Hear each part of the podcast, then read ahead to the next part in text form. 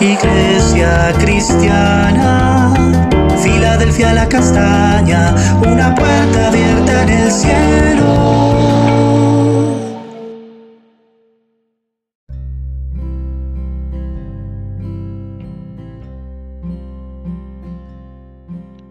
Amada Filadelfia la castaña, Dios te bendiga. Este es el devocional, una puerta abierta en el cielo. Te envío un abrazo con mucho amor, con mucho cariño, que Dios te bendiga te guarde, te levante, te proteja en donde estés.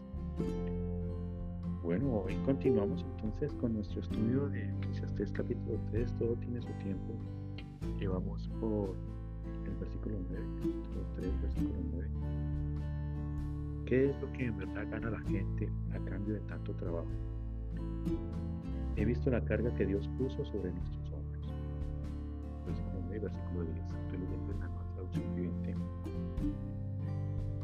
la enseñanza aquí es una enseñanza poderosa teniendo en cuenta todo lo que estamos viendo sobre que, todo tiene su tiempo.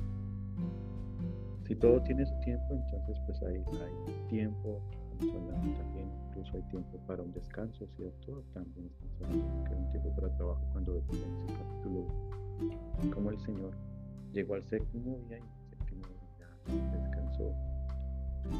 Y también puso una ley que se descansara el séptimo día también. el sábado, descanso. Nosotros, nosotros en la medida posible descansamos los domingos, a veces se, tiene una oportunidad de descansar también los sábados, hay muchas personas que no. Eh, pero, pero de alguna forma hay un tiempo, hay un tiempo para descansar. En algún momento Dios le da oportunidad de descansar. hay un tiempo. Entonces, en este contexto del trabajo, del descanso, se hace un esfuerzo, hay un esfuerzo grandísimo para trabajar.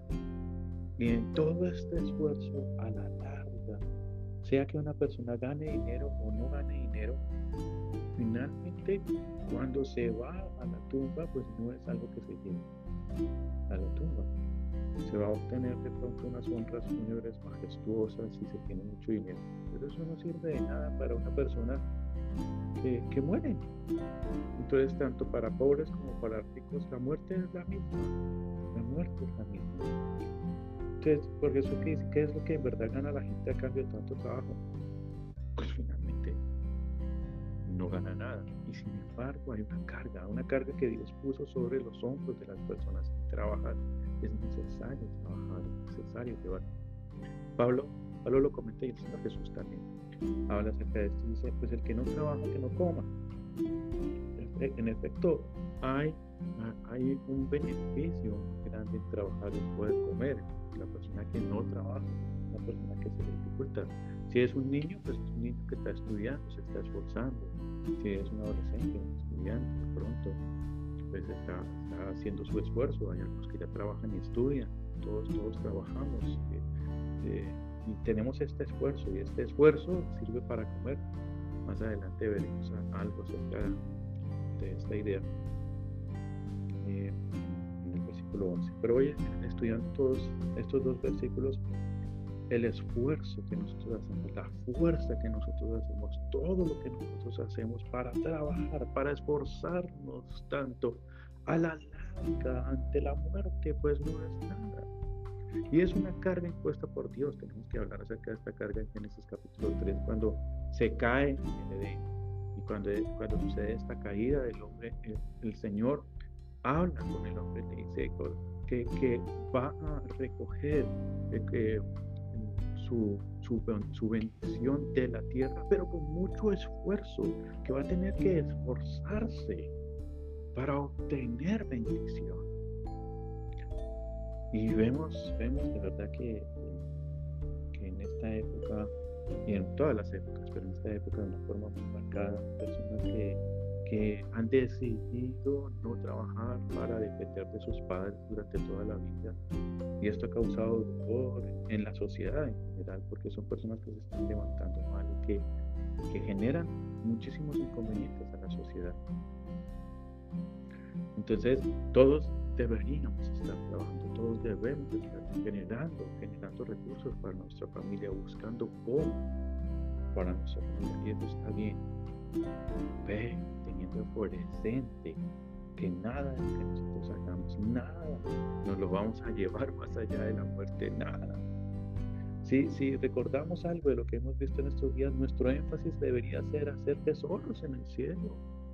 Ese es nuestro énfasis. Allí la polilla, ah, el óxido o el orín no corrompen, no hay ladrones que roben en el cielo. Entonces, pues nuestro tesoro debería estar allá. Nuestro esfuerzo debería estar en lo eterno, debería estar en lo celestial. Deberíamos esforzarnos por buscar almas, por buscar personas. Y no es fácil, yo sé que no es fácil, pero a veces ni siquiera tomamos el esfuerzo, ni siquiera, ni siquiera es que si no sabemos cómo hacerlo, pues ni siquiera nos capacitamos, ni siquiera intentamos decirle al vecino, y esforzarnos. Y ese sí es un esfuerzo en lo celestial. Ese sí es un esfuerzo en lo eterno.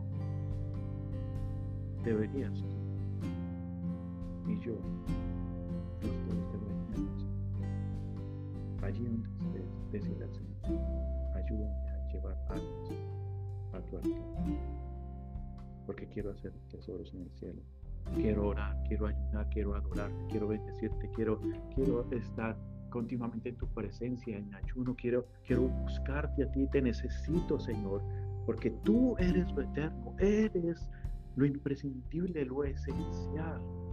No es el trabajo, el trabajo nos está dando de pronto muchos recursos a las personas que les da recursos y es un esfuerzo enorme también para algunas personas y apenas se tiene para comer y sin embargo al final de nuestras vidas no nos llevaremos nada en Egipto, los faraones y las personas muy importantes eh, descendían al Seol llenos, llenos de, joyas y de riquezas y los llenaban sus tumbas de, muchos tesoros. Pero esos tesoros quedaban ahí. Cuando están, se están desenterrando en estos días eh, eh, estas tumbas, se encuentran los tesoros. Ellos no se llevaron ningún tesoro más allá, al más allá. No, no se lo pudieron llevar. Entonces nosotros, nuestro esfuerzo, aunque sí tenemos que trabajar para, para comer, como, dice la escritura, en realidad nuestro esfuerzo debe ser más en lo celestial.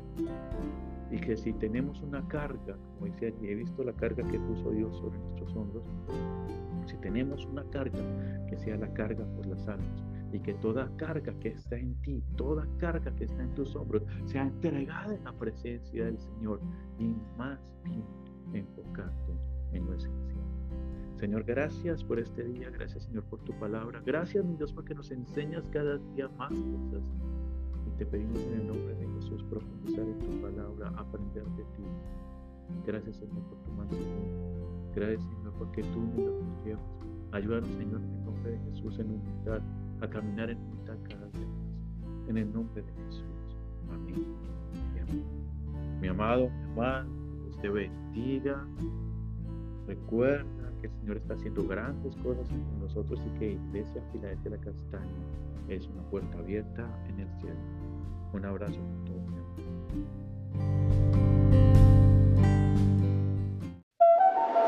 Iglesia cristiana, Filadelfia la castaña, una puerta abierta en el cielo.